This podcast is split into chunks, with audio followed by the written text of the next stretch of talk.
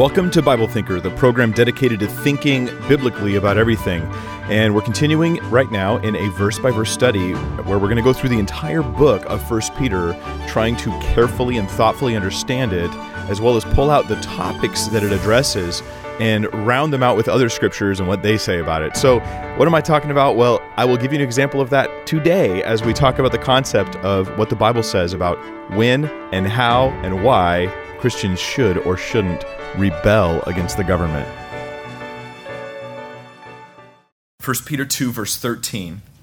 And here's a here's a question. We, we dealt a little bit with this last week, but just just a brief mention of it. We're going to actually dig into it more this week, which is the issue of rebellion.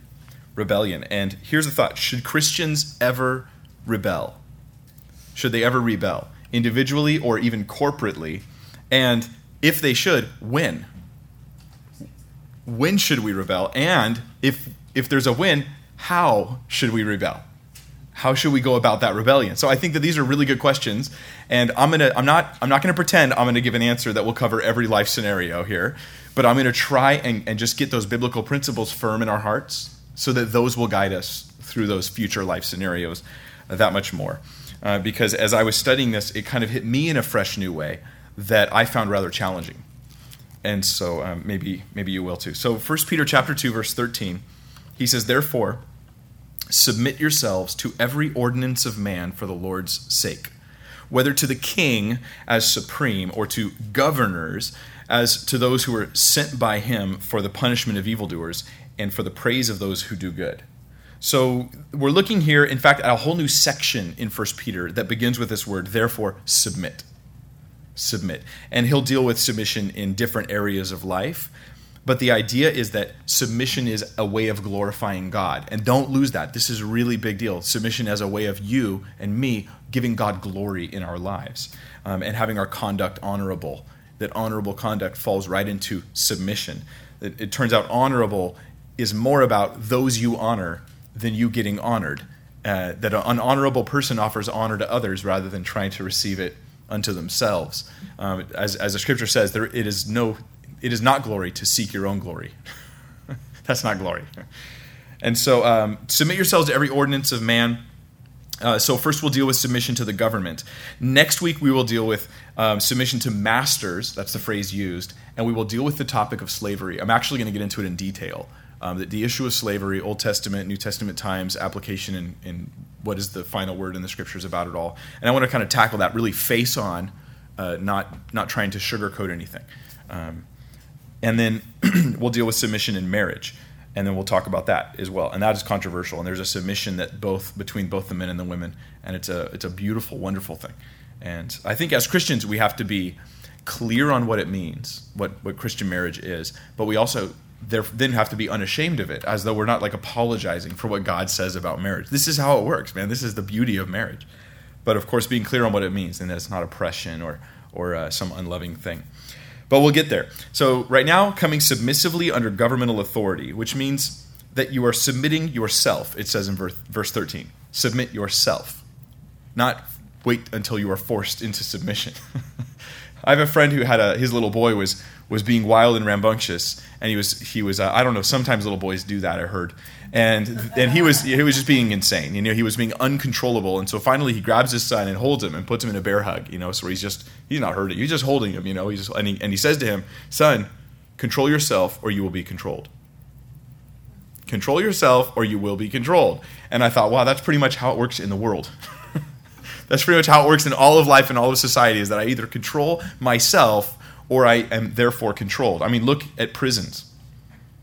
The most uncontrollable members of society, at least ideally, if they're assuming they're justly in prison, are therefore controlled.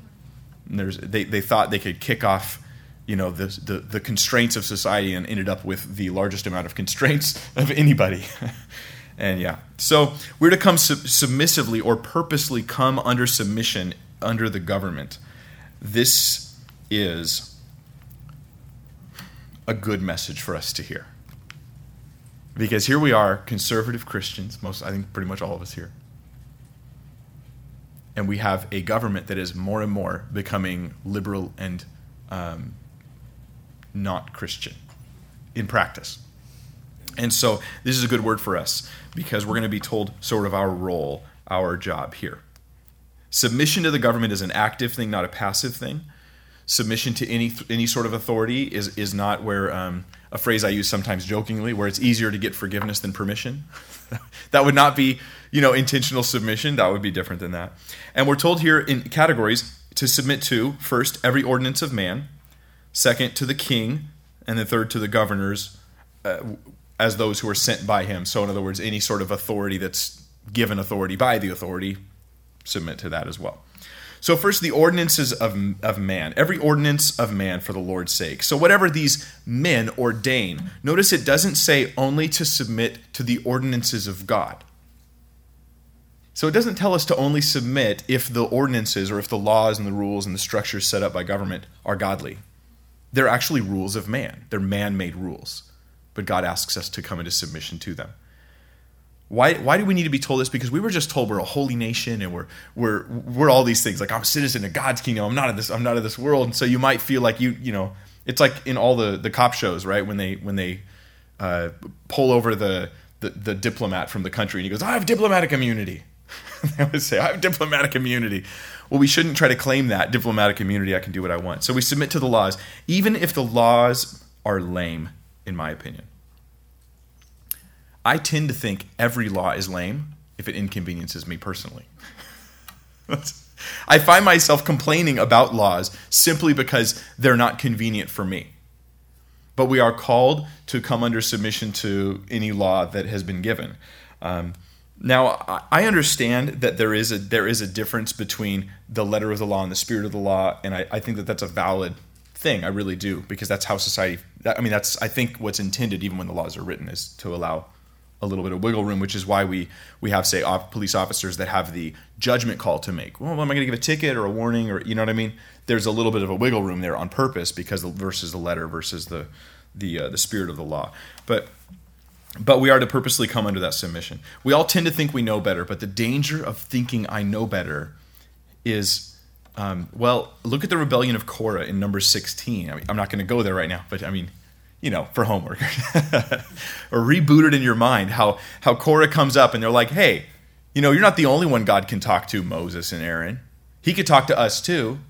And so then they decide they want to stand up and they want to be like counted. You know, we, you're not you're not the end all be all of everything, but they were the ones appointed by God. And so, long story short, God opened the earth and swallowed them. And so that rebellion got buried, and God was not interested in it. but holier than thou rebellions are are actually a dangerous thing, I think. I remember meeting with a uh, a, a, young guy who um, I had encountered through just teaching studies and stuff, and he was like, "Hey, Mike," he, go, he went to a different church. He goes, "Can we meet for lunch and just talk? I want you to just meet with me for like discipleship." And I was like, "Great, let's do it." So we go out and we sit and we talk, and he tells me about how they have this small home church start. It's actually meeting in a, uh, a, a shop, a storefront, and they're meeting there. But they're having a little problem with their pastor.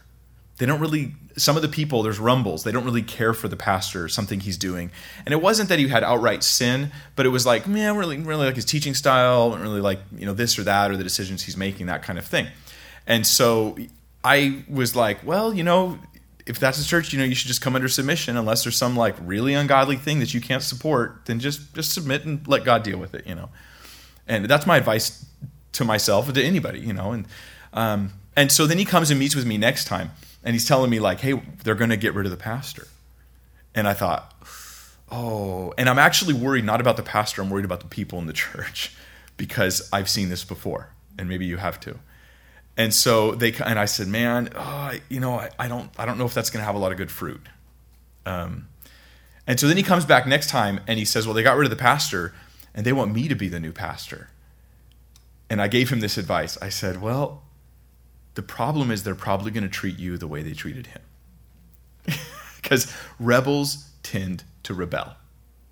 And when rebels make up make their new leader, like with Moses, oh here we were, they were they were rebels. Now don't get me wrong, God called them out, but they were rebellious people. The issue is their rebellious heart. So, you know, God calls them out. Moses is their new leader. Then what do they want to do? As soon as they got in the wilderness, they have nothing to eat. They're like, let's kill Moses. And they had that rebellious heart. And notice they were rebellious to God as well. So the rebels tend to rebel. And so he, the next time I met with him was the last time I met with him. He sat down and he goes, Mike, they don't like me anymore. and I thought it was hilarious. Well, I didn't, oh, I'm sorry. It was, it was ironically funny. It was, okay? I was just like, you set yourself up for this. You allowed yourself to be the hub of their complaints about the pastor. You then became the solution in their mind for the new to be the new pastor. Then you allowed yourself to be put in that place, which I was like, I don't think this is wise, man. And then, of course, someone else is the hub now. They're not going to go to you to complain about you. So they're going to make somebody else that center and hub. And and so I last I understood that church just ended up folding, and and probably for the better. I mean, those individuals probably got plugged in in healthier environments, and that's good, good for them. But rebels tend to rebel. Um, it's it's just a, a, a vicious cycle, a vicious cycle. It's dangerous. Um, so I want to watch that rebellion in our own hearts, just the flavor of rebellion for it not to be there. I'm coming willfully submission, submission in submission under the ordinances of man, even though they're just of man, even though it's just man's decisions.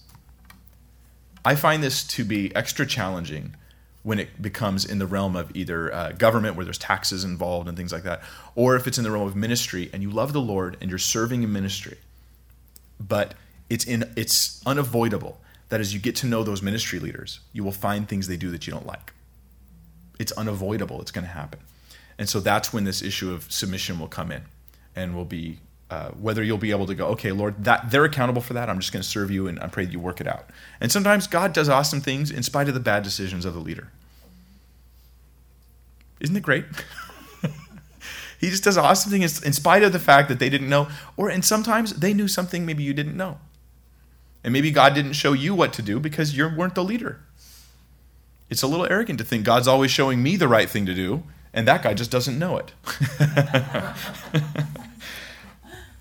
So I think ordinances, though, include taxes. Ah, oh, taxes. Yeah, taxes. I think our tithe and our taxes, you know, or what you know, you're giving to the Lord, and as well as you're giving to the government, is just it's it's just those two things, death and taxes, you know, that are certain in life. Jesus was approached with a, with the Pharisees by the Pharisees with a question about taxes, whether or not it was lawful or good to pay taxes to Caesar. A very complicated question at the time. Uh, but what Jesus said was, "Show me the money. Look, show me the money. I guess he did sort of say that. And then he, he says, Whose image is this on the coin? And they said, Caesar's. And he says, Render therefore to Caesar what is Caesar's. And so, and then he even paid taxes. Him and Peter, they paid their taxes as well. And so, um, even though it was it was appropriate for the Son of God to not have to, but he did anyways. Now, what's the example there for us? Is is go ahead and just just do it, just do it. Um, I, I really think that that's a good word for us. The Roman government was not being godly with the money they were getting, but they were just told to give it over because that's their requirement. That's my job. Your job is spending it rightly. I'm just going to give it over. You know, that's what I'm called to do. So we're called to obey the ordinances, but we're also called to obey the king as supreme.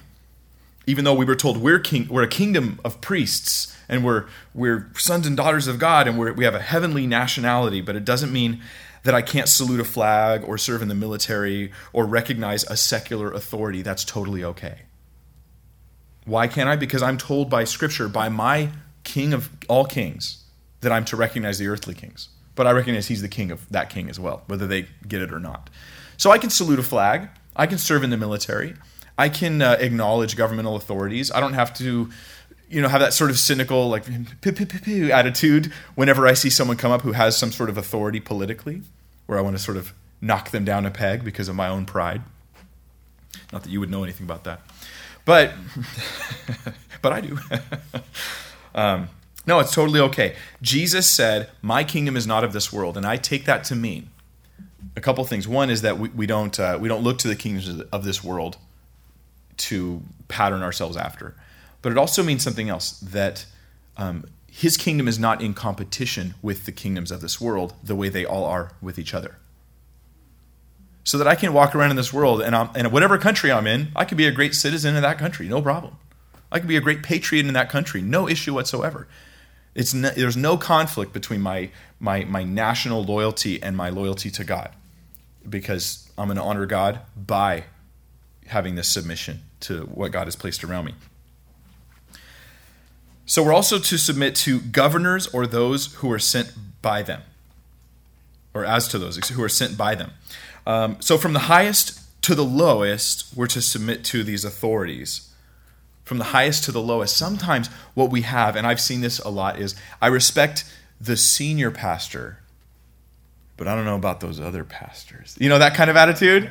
or or maybe let's because this is really about government so i'm just trying to draw illustrations here but but i've seen this you know i respect maybe this political structure or this political organization but in america especially we tend to really rip on and i've done it so much um, in my in my own with my own mouth here we tend to really rip on other authorities it's like i respect the um, the authority of say the mayor of the city but man that meter maid no respect for the meat you know or I respect the authority of so and so, but not not so and so. We're dealing with a big issue right now where people don't have any respect for the authority of the police, for the authority of our law enforcement.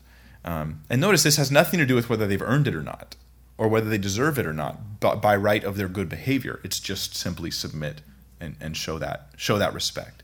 Now that's great because I'm not required to evaluate them to decide if they're worthy of my respect. I'm just going to give it anyways because they've been given the position.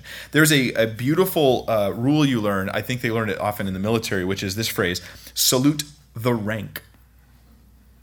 Salute the rank. Sometimes you can't salute the person because they're rank, but you can salute their rank. the person has got problems. They they are maybe you know they're they're a womanizer. That guy's cheating on his wife, or that woman is is embezzling, or this person over here is corrupt, or this person's just lazy and they're inept. But salute the rank salute the rank, honor the position, honor the position because it's a le- it's a legitimate position. That's the reason why. If it's an illegitimate thing, then it's illegitimate. But if it's a legitimate position, I can salute the position. That's okay. That's okay. In fact, Daniel 4:17. Let me read to you the end of Daniel 4:17. It says this.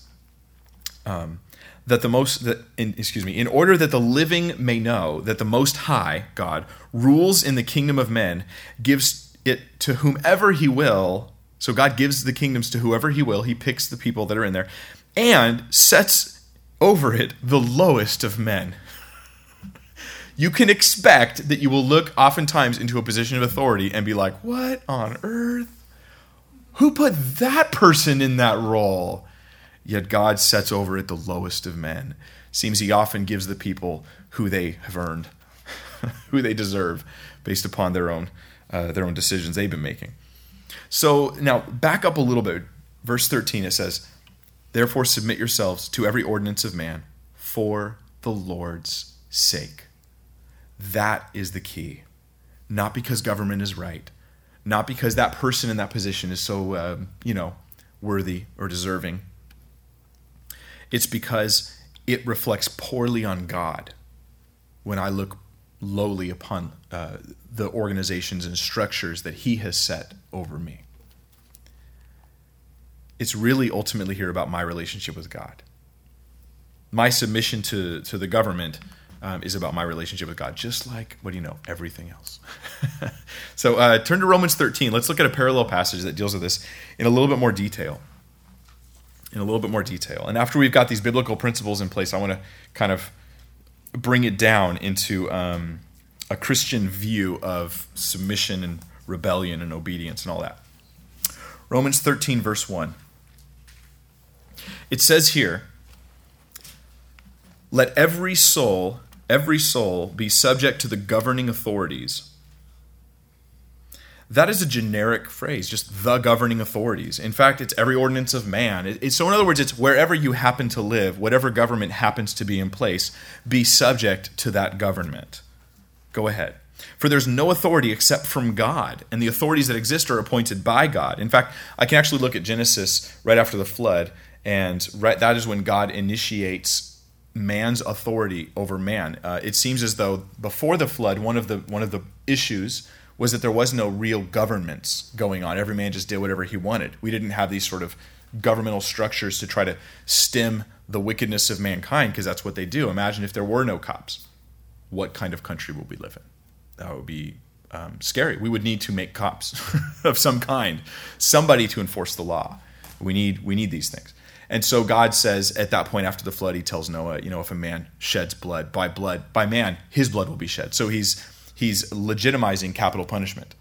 So murder well, you, for murder, you get killed, but under God's authority, you have the capital punishment, not just murder for murder for murder for murder, which is uh, kind of what was going on before. So we have the initiation of government, and then we see the breaking of people into different governments in Genesis 9 and Genesis 10.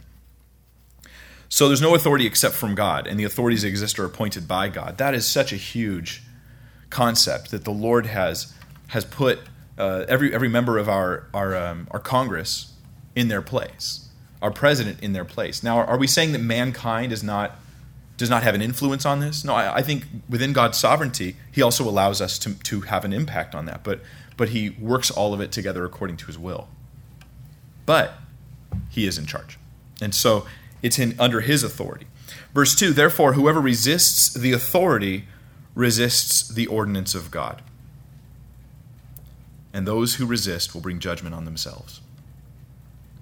I'll bring it down on my own self if I resist. If I kick against these goads, so to speak, it's gonna it's gonna cause me it's gonna cause me harm. And that judgment, I don't think it's specifically saying God's going to get you, like that kind of judgment. I think it's saying the government's going to get you. It's just really practical. It's like, hey, you resist the government, the government's going to come and get you. Bad things are going to happen to you. I can think of um, people in ministry who decided that they didn't need to maybe pay their taxes because they were holier than thou when it came to those things, and then they ended up in jail because of it. And you're like, well, you should have done what Jesus said and came under submission. So, verse uh, 3 For rulers are not a terror to good works, but to evil. Do you want to be unafraid of the authority? Do what is good, and you will have praise from the same. So, the general idea behind governments is they typically have decent laws, typically. I mean, they, they generally will go after, and this is generalizing here, but they'll generally go after people who are doing criminal things. They're not generally, you know, spending all of their time and energy attacking people for like paying taxes and going to work on time. And I mean, this is not you know typically what's happening here it, it's people for breaking the same basic laws you see across various countries. And so if you want to be unafraid of the authority do what is good.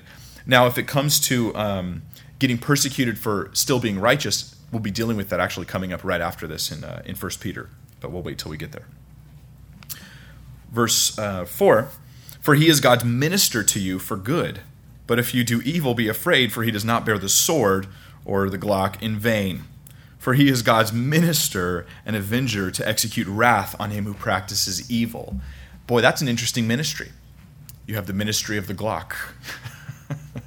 you, um, you, you are the minister. Oh, you come to rescue those who are, who are being attacked, but to attack those who are attacking. And you don't bear that, that sword or that weapon in vain. There's a reason why you've got it. So it's just really practical here. Verse 5 Therefore, you must be subject. So, why should I be subject? Because he's got a gun. It's really practical. God's like, don't, it's just going to bring judgment on yourself. But there's another reason. Not, o- not only because of wrath, but also for conscience sake. So I'm not simply obeying because I'm afraid that I'll get a ticket or that I'll get in trouble. I'm obeying because I want to keep my conscience clear before the Lord and walk in obedience to Him. Verse 6 For because of this you also pay taxes, for they are God's ministers attending continually to this very thing. In other words, it's a full time job. Someone's got to put food on the table so we pay taxes. Render therefore to all their due taxes to whom taxes are due, customs to whom customs, fear to whom fear, honor to whom honor. So this doesn't mean they're right, it just means we are to recognize and submit to them. That is a biblical view, I think, of government, of obedience, and of, of then the issue of rebellion comes up. So there's three views that have been that have come up in the past, three basic ideas. As we have now these principles in place, we can kind of analyze these three views. One of them is anarchism, and the other one would I'll call uh, radical patriotism, and um, the third view is going to be, um, uh, I think, a biblical uh, biblical submission. So let's first look at anarchism. And I, I should say I, am indebted to Norm Geisler's book, Christian Ethics, because I've read a lot of stuff on this in addition to the, these passages of Scripture and some other ones. Um, but I read some, some Christian thinkers and their sort of the way they're trying to apply this issue. Because here's one of the questions I have Was the American Revolution like legitimate? If you're a Christian, you should do this. I love America. But I'm like, I don't know. I'm not sure. And so I've been spending a lot of time and energy trying to sort of figure that out because I thought that would sort of serve as a, uh, a case in point to understand how to apply the scriptures to sort of a really difficult scenario. So there's three views. One of them is anarchism, and that would be the idea um, I'll obey God and I'll ignore government. This is a Christian anarchism in a sense. Anarchy meaning without law. This um, is actually similar to the view of some of the founding fathers, where they said, We're obliged to obey government unless government has laws that are not godly. If the laws become tyrannical, we do not need to obey those. That was, for instance, Thomas Jefferson, who was the least Christian of all the founding fathers. he's, he's like the case in point for like the poster child for deism, which is a, um, we'll get to that sometime, but basically believing that God made everything and then disappeared. and so is not around or doing anything. It's all it's like it's like a it's like a theistic atheism is what it really ends up being, where you live like an atheist but you say you believe in God. Um, uh, but he had a lot of strong morals though at the same time, so it's kind of an interesting character. But but yeah, Thomas Jefferson he thought if if a government's tyrannical, then it's my my duty, my Christian duty in his mind, to um, to disobey that government, rebel against it, and create something different. Um, but that doesn't seem to fit really with what the scripture says, at least not based on that would I rebel. So it's interesting, right? Um, I think that the anarchism view comes, I think, a little bit from our own sin nature because our nature is to rebel. I mean, you've had children, many of you, which showed you what you were like when you were a child. You've seen these kids, and you're like, wow. I mean, the first, what's the first word a child really learns how to use? No. That's the first word. They learn how to employ properly. No. it's just, it's part of our sin nature as rebellion. So the idea of rebellion or the idea of like anarchy, it, it kind of feeds my own sin nature. And it's very, um, it appeals to the baser part of people. And it's a little bit scary in that. I, I like to talk to people who I see who have like an anarchy symbol, or uh, we have this, this business down the street that's called the Anarchist Library. And it's, I think it's a bar actually but it's called the Anarchist Library, and I thought I just want to walk in there like with a with like a, a pet dog and just let it poop right on the floor. And then when they say, "Hey, you can't do that in here," and I'm like, "What do you mean?" I thought it was all anarchy in here. oh no no no that's no we got rules. we only like the idea of anarchy when it comes to your rules being put on us, but we don't. We, we do have our rules for you. So nobody's really an anarchist. Anarchists, everyone I've ever met was a total hypocrite, to be honest.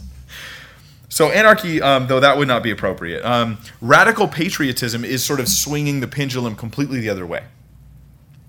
Instead of saying I'll obey God and basically ignore government, so I'll do whatever I was going to do anyways, and ignore your rules that I don't like.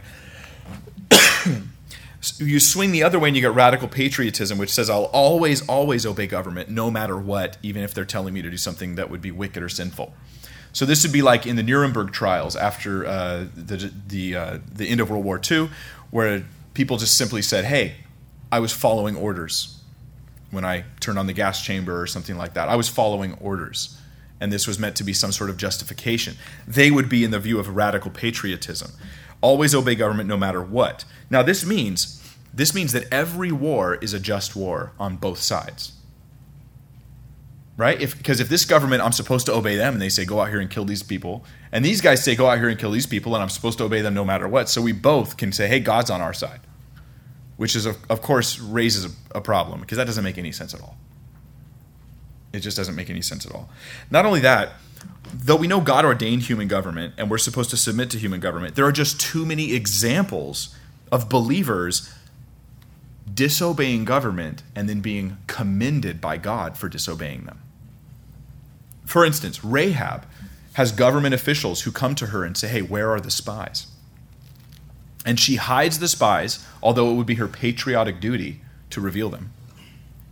Right? I mean, they're spies coming to spy out the land and uh, and so and so she delivers them out. They climb out the window and all this stuff, and she becomes a believer. She trusts in what God is doing and all this stuff. And so here's a real unique scenario. And then she's commended by God in the scriptures in Hebrews for doing this very thing. In fact, she makes it into the genealogy of Jesus Christ, a pagan Gentile woman.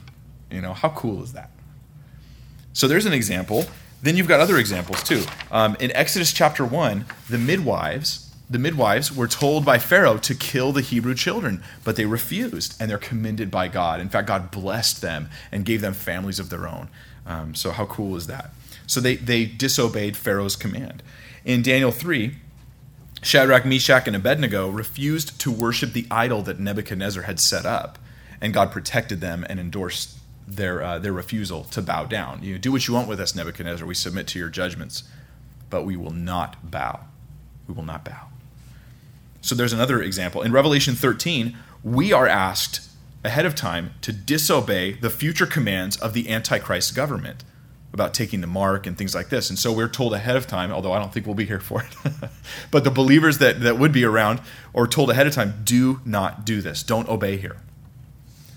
In Acts 4.13, there's another example where um, they disobey the government by preaching the gospel unrestricted. They're told, don't mention the name of Jesus anymore. Specifically, don't mention Jesus. And then they, they say, we, we can't. We can't do that. We have to, we have to obey God, not man. So that disagrees with radical patriotism. I mean, there's several examples here. Well, what do these have in common? They have in common the idea that at that point, obedience to government is disobedience to God. That, I think, is the biblical view. When obeying government means disobeying God, doing something ungodly, me being pushed to do something ungodly, then I do not do it. I have a rebellion or a rebellious attitude. I don't actually foment a rebellion, but I have a, an attitude of, re- of rebelliousness in that I will not obey what you've said because it's wrong. You are pushing me to do something ungodly. Now, this is not rebellion if government allows ungodly things. It's rebellion if government tries to get you to do ungodly things. You see the difference? So, for instance, um, the, there were a lot of wicked things happening in Israel at various times, but people were only in trouble if they participated in those things. They didn't have to go out and stop their neighbor from doing it. So, um, yes, you have a question. So, like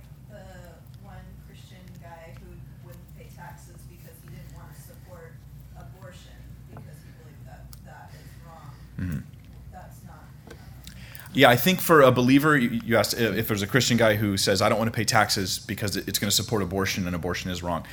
My best understanding, um, I mean, you're getting this through a filter here, so I encourage you to look, you know, have your own thoughts on it. But my best understanding is give unto Caesar what is Caesar's. And um, am I endorsing it? No, of course not. If I had a way, a choice, if there was some way within my government, which there is, I, I, I pick it or I or I um, uh, post things on Facebook and I make a video about it and I tell people about it and I vote, you know, to stop abortion, but I don't hold back like thirty cents of my taxes as if that's going to.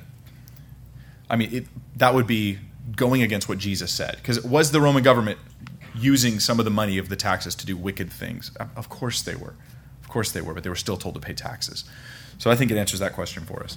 Um, so when should I disobey government? Um, well, I have to realize this: I'm obeying government because of God, not as though it is God. That's the difference. I'm obeying government because of God, not as though government is God and can just tell me do anything and I'll do it. When I disobey government is when they ask me to sin or otherwise neglect a righteous duty.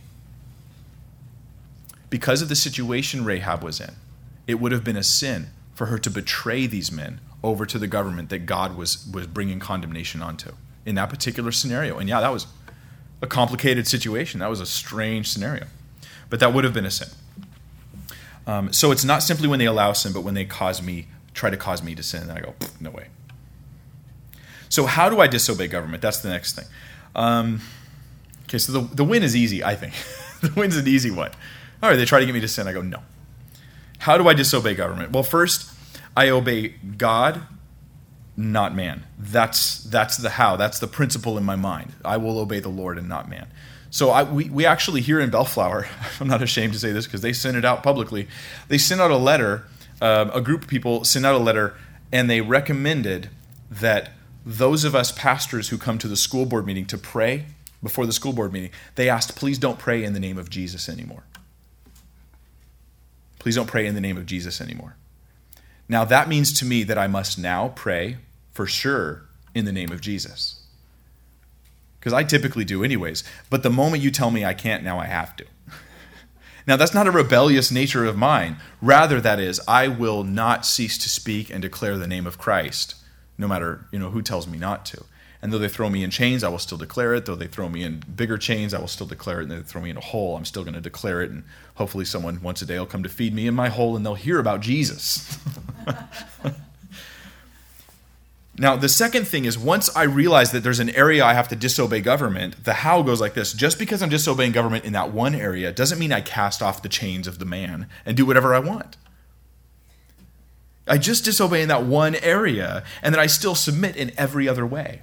I'm still paying my taxes. I'm still pressing the button. I'm still doing this. I'm still doing this thing, and da da da. And I'm just doing. I'm obeying all the laws of the government, except the one that told me to do something that was wrong or caused me to neglect a righteous duty that I have before the Lord.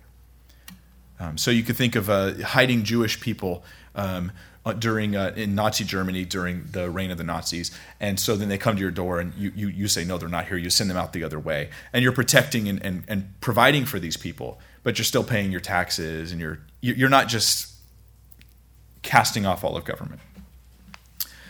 So the third thing to know on how to disobey government, once you've disobeyed, it's okay to run away. There's a lot of good biblical examples about running away. They say it takes a bigger man to run away. Well, sometimes it does. sometimes it does. It's okay to flee. David fled when Saul tried to kill him. He didn't just stay there. Actually, he stayed there for a while, probably longer than I would have. And then finally, boop, he takes off, right? And God, God was with him and God protected him, and he probably made some stumbles along the way.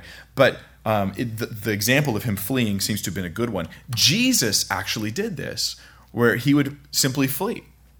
I mean, he didn't. It's not like you don't picture him running away like a little scared child, but he tactfully withdrew. You might say he went out from among them. He hid himself, and so that he did that. The apostles also did this. The apostles would, ta- they were not just when they were hiding in the upper room, but even after this at later times when persecution arose and they were tactful about where they would go and how they would get there. Paul got snuck into the city and things like that. So they were tactful about these things. It's okay to flee. It's okay to flee. But if you are caught and punished, this is the fourth thing on how to disobey government. If you're caught and punished, submit to it. That's the example we've been given in Scripture. So we have Daniel, who submitted he, he knew he couldn't get around this. They said, You can't pray anymore. And then it, to him, it was like, What? Now I've got to. So he goes out there and big in public, and he makes sure to make a public show of his obedience to God and his honoring of the one true God. And he prays. And so then he is cast into the lion's den, and God was with him. So we have that example from Daniel. We also have um, uh, other examples from Shadrach, Meshach, and Abednego. They submitted to the punishment. We have examples here from Jesus from the apostles, from Jeremiah, from very lots of different characters. This is what they did. They would they would follow what God told them to do. They wouldn't put themselves in a position to be caught on purpose. But if they were discovered or caught or punished, they just would they would just yield to it, and they would just trust the Lord at that point. And so I think that that's a good principle to have in our minds and our hearts. Um, civil disobedience is not the same thing as violence, right? So simply not obeying is not the same as fighting against the authority. And those it's kind of the difference between Martin Luther and Malcolm X. One endorsed violence, the other one did not. And so one was like, "No, we're going to do the right thing." Then, okay, take us to jail, fine. That kind of thing. And versus versus the other who was suggesting uh, taking up arms and things like that. There's a lot of examples of this stuff, David, and all this stuff I uh, shared that I think are really consistent with this basic biblical principle that I obey God. So if the government tells me to disobey God, I follow God.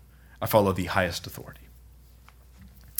And um, can we seek change? Absolutely. In fact, in, Christians should be in government. We, have kind of had a lot of believers withdraw from government. I mean, you look at the Congress and you look at the, and the, like, say for instance, the members of the Supreme Court. You know how many of them are evangelical believers? None. Not even one of them. Out of all of them. And uh, obviously, and so, and so I think that uh, we're a little underrepresented because if that was representative of the nation, you'd have it. I don't know, like at least two or three of them up there would be evangelical Christians if they were just representative of the nation. Um, so I think you know it's good to seek jobs in government. Good to seek those positions. Look at what Nehemiah did. Look at what Daniel did in positions in government. That's a beautiful thing. It's a wonderful thing. If someone's interested in politics, I'd encourage them to get involved, not to get jaded. You've got to believe that you can have an impact, or else you never will. It's kind of a self fulfilling prophecy. um, so you just got to trust that you can have an impact. Uh, so we can seek change. Uh, we, we, we should not say it'll never change, it'll never change, it'll never change. I mean, look what God did with Joseph. Look at how radically he impacted Egypt with one guy in a very brief period of time, brought him from prison up to the right hand of Pharaoh, like that. What if Joseph was like, you know, it's not worth it. Nothing's ever going to change. Things are constantly changing. And if we if we put our two cents in and dip our hat in or put our hand in or throw our gauntlet down or whatever analogy you want, if we get involved, we can be part of that change and we can have an impact as believers. And that's a great thing. That's a great thing. Um, what about revolution, though? What about revolution? Is it ever okay for Christians to start a not just my own personal I'm going to follow God and not, but actually an armed revolution? We're going to revolt, start our own government, or perhaps um, seek to overthrow the current government. Now, this I admit is a much more difficult question to answer. I think uh, I have heard pat answers on both sides, but as I really try to think of real life scenarios and governments I'm aware of and situations I, I know have happened, it's like that's a tough call. That is a tough call. That really is. So I don't want to uh, overstep my own bounds here, but I will give a couple examples. Um, in the scriptures, in Exodus, you could call it a revolution, but it wasn't quite the same, really. Uh, they didn't take up arms. So I'm not saying that all revolutions are therefore wrong, but but in this one, it's not. A, that's not really a good example of one, because in and in the Exodus, the children of Israel actually left at the permission of Pharaoh. In fact, it was a big deal to God that Pharaoh would give permission, and that's what the plagues were. It was this was this was God's bargaining tool. it's pretty effective actually at the end there. So okay, finally he's like, "Fine, get out of here." Of course, he changes his mind, and then he starts chasing after them. And at that point, they could have obeyed the whim of Pharaoh to turn back and go in and get slaughtered. But there was obviously a case for at least self-defense here. I mean, there was some there was some changeover where all of a sudden now it's no, now we're the nation Israel, and you no longer have that authority so it was just kind of a kind of a complex scenario that went on. Um, so Pharaoh did give him permission to leave, but at a certain point, obviously, they were not. He's chasing them, and they're running away. They're not following him. They're not turning back. They're not walking in that obedience to him. So that, that's kind of a complicated scenario, and that was a, a an example we know is from God. Cyrus is another example. King Cyrus actually sent the Israelis back into Egypt. I mean, into, excuse me, into Israel, and they go back into their homeland to rebuild the temple and whatnot. But that came at the command of Cyrus. So we see God moving the heart of the king to send them back in. But then there's other examples of what you might consider revolution, but it was simply uh, Israel casting off a foreign power that was oppressing them. So it's not really the same as a revolution. If a foreign power comes in to oppress you, uh, raiding and stealing from you and pillaging and stuff like that, like that's just an ongoing war, and you cast off that uh, that foreign power. But then you have the New Testament example where Rome is doing something well, not really. Rome actually was an empire. They actually made them part of their empire, and they were told to submit. So it can get a little bit complicated. I mean, what if there's two governments or two legitimate authorities? Like, say you're a dual citizen, and the country of your your your two countries of your citizenship go to war, and you're like, what do I do?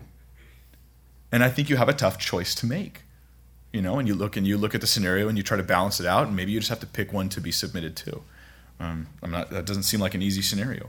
At what point, though, like say during the American Revolution, at what point are you supposed to be a loyalist to Britain? And at what point are you supposed to say, okay, now there's an American government that's legitimate and I'm now have allegiance to them? When does the shift come? I'm not sure. I'm not. I'm just. I don't know what to tell you. I wish I could. I wish I could give you this black and white easy answer, but it doesn't seem to be this perfectly good easy answer. Um, the American Revolution was not simply people taking arms and attacking their former government. In, in fact, it was usually the Britons that started the, the first several uh, battles. They fired the first shot. Um, but but it was it wasn't just that. It was it was the actual establishing of a new government, and it was a new government that came out of colonies that weren't exactly the same as the rest of the. So it, it just gets complicated, and I'm not entirely sure. If I was there, I don't know what I would do. But I know I would seek the Lord. I know I'd be deep in prayer, and I would be very slow, very, very slow, and very cautious before raising a hand to rebel against a government that God had put me under at some point. Because I want to be under God, ultimately. But it does bring up some questions, doesn't it? Um, yeah. So look, look at verse 15 and 16. For this is the will of God, that by doing good you may put to silence the ignorance of foolish men as free, yet not using liberty as a cloak for vice, but as bondservants of God. This is God's will. This is such an important verse here. What does God want me to do? Who am I supposed to marry, Lord? What school will I go to? Where will I live? What job will I have? What ministry will I be in? Who would have thought God's response to my will is would be, My will is that you walk in obedience to governmental authority. but sure enough, his will is sometimes less glamorous than we would like to imagine. His will is for us to do good, and that includes the submission thing. And by doing this, I'll put to silence the ignorance of foolish men because they will see this obedience and this submission. Everybody understands the language of honor and respect and obedience. They get that. And so we'll be a, a light to the country that we're in by doing that. I'm free, but I don't want to use my liberty as a cloak for vice, it says in verse 16. And I think here we say, I'm, I'm, I'm liberty, liberty, and, th- then I declare my liberty from some rule or some law that God in a country God has placed me in, and say, okay, well, I don't want to use my liberty as a cloak for vice, because rebellion is a vice, and I don't want to use my liberty to kick against those things. And similarly, as he gets into um, master slave relationship or employer employee relationships, and in husband and wife relationships, God doesn't want us to use our liberty as a cloak for vice, where we end up having an attitude of rebellion. So, actually, this concept of rebellion is really consistent, or I should say, this concept of submission is really consistent through this passage. We are all called to submit. Every one of us is called to submit. I have a host of people, more than I could count, that I'm called to submit to every day. And that's God's will for my life. And because what? I'm a bondservant of God. I'm a bondservant of God. Verse 17 says, Honor all people, love the brotherhood, fear God, honor the king. Honor all people, love the brotherhood, fear God, honor the king. I like the words it uses here. So I honor all people. To honor somebody means um, that I'm behaving humbly. I think it's a good way to see how you're behaving is that you're giving honor to others, to esteem others greater than yourself. This is a great attitude that I think uh, brings people in, you know, when they see that you give them respect and honor. We're to love the brotherhood. And notice again in the scriptures, we're seeing the brotherhood or the believers, the, our Christian brothers and sisters, as being set apart from the rest of the world and in a family relationship with us that if I can help my family, I will help them first, so to speak. And I think that that's good. I think that there's a lot of Christian missionary organizations and Christian help organizations. I don't think we have quite enough of those help organizations targeting Christians. We have a lot of them targeting non-believers, but uh, believers are struggling too, you know. And uh, and we we need uh, we need that as well. And there's a lot of that are doing that, but I think it's very biblical to have those and not feel bad that you're selectively helping Christians. It's not hard to become a Christian if you want that help. it is put your faith in Jesus, man. Um, so then we're to fear God, and that that puts God highest on this list of honor, love, fear God, because uh, God's a sense of accountability. I'm highest accountability directly to the Lord, so I put Him above all others, and then finally honor the King, honor the King, not as much as God, but because of God, honor the King. Um, so I'm not only to submit, I'm to honor. Oh man, oh man, see, I do the submission thing, but I really like complaining about it, you know? I really like complaining about it. I like telling little tongue in cheek jokes about how bad so and so is and whatnot is. And so I try to be careful, and I should try to be even more careful as I refresh my heart in these principles that, um, that I don't find ways of deriding those in authority, and, especially our own government. But I will offer one, one uh, thought you, you should consider. Jesus spoke about Herod, who was a political, legitimate political authority of his time. And he called him a fox. Not because he was foxy, don't get me wrong, right? This is an insult. This is an insult. He's like sly. He said about him, he goes, You, tell, you go tell that fox. And so there, there was a place for calling it like it is, but not to become dishonorable to the, the role that that person has. And so maybe that's kind of the balance. I'm Mike Winger, and thank you for thinking biblically with me today. Uh, next week, we actually have a very special message. Uh, what we're doing is we're taking the topic of slavery and we're going to handle it biblically, like survey Old Testament passages to understand what it says about slavery and then also talk about some New Testament teaching on the same topic. This really isn't a verse by verse thing. This is more of a survey of the biblical teaching on slavery because people constantly attack the Bible on this issue of slavery, yet in all reality, they don't understand the freedoms and liberties and protections God provided. And so we're gonna um, we're gonna look into that and explain it and see it. And hopefully, it will equip you to be able to answer skeptics when they challenge the Bible. And if you happen to be a skeptic who listens to this podcast, then it might keep you from saying something silly because it's something you overheard. You're actually going to hear what the Bible says on this topic. Until then, don't forget to check the context.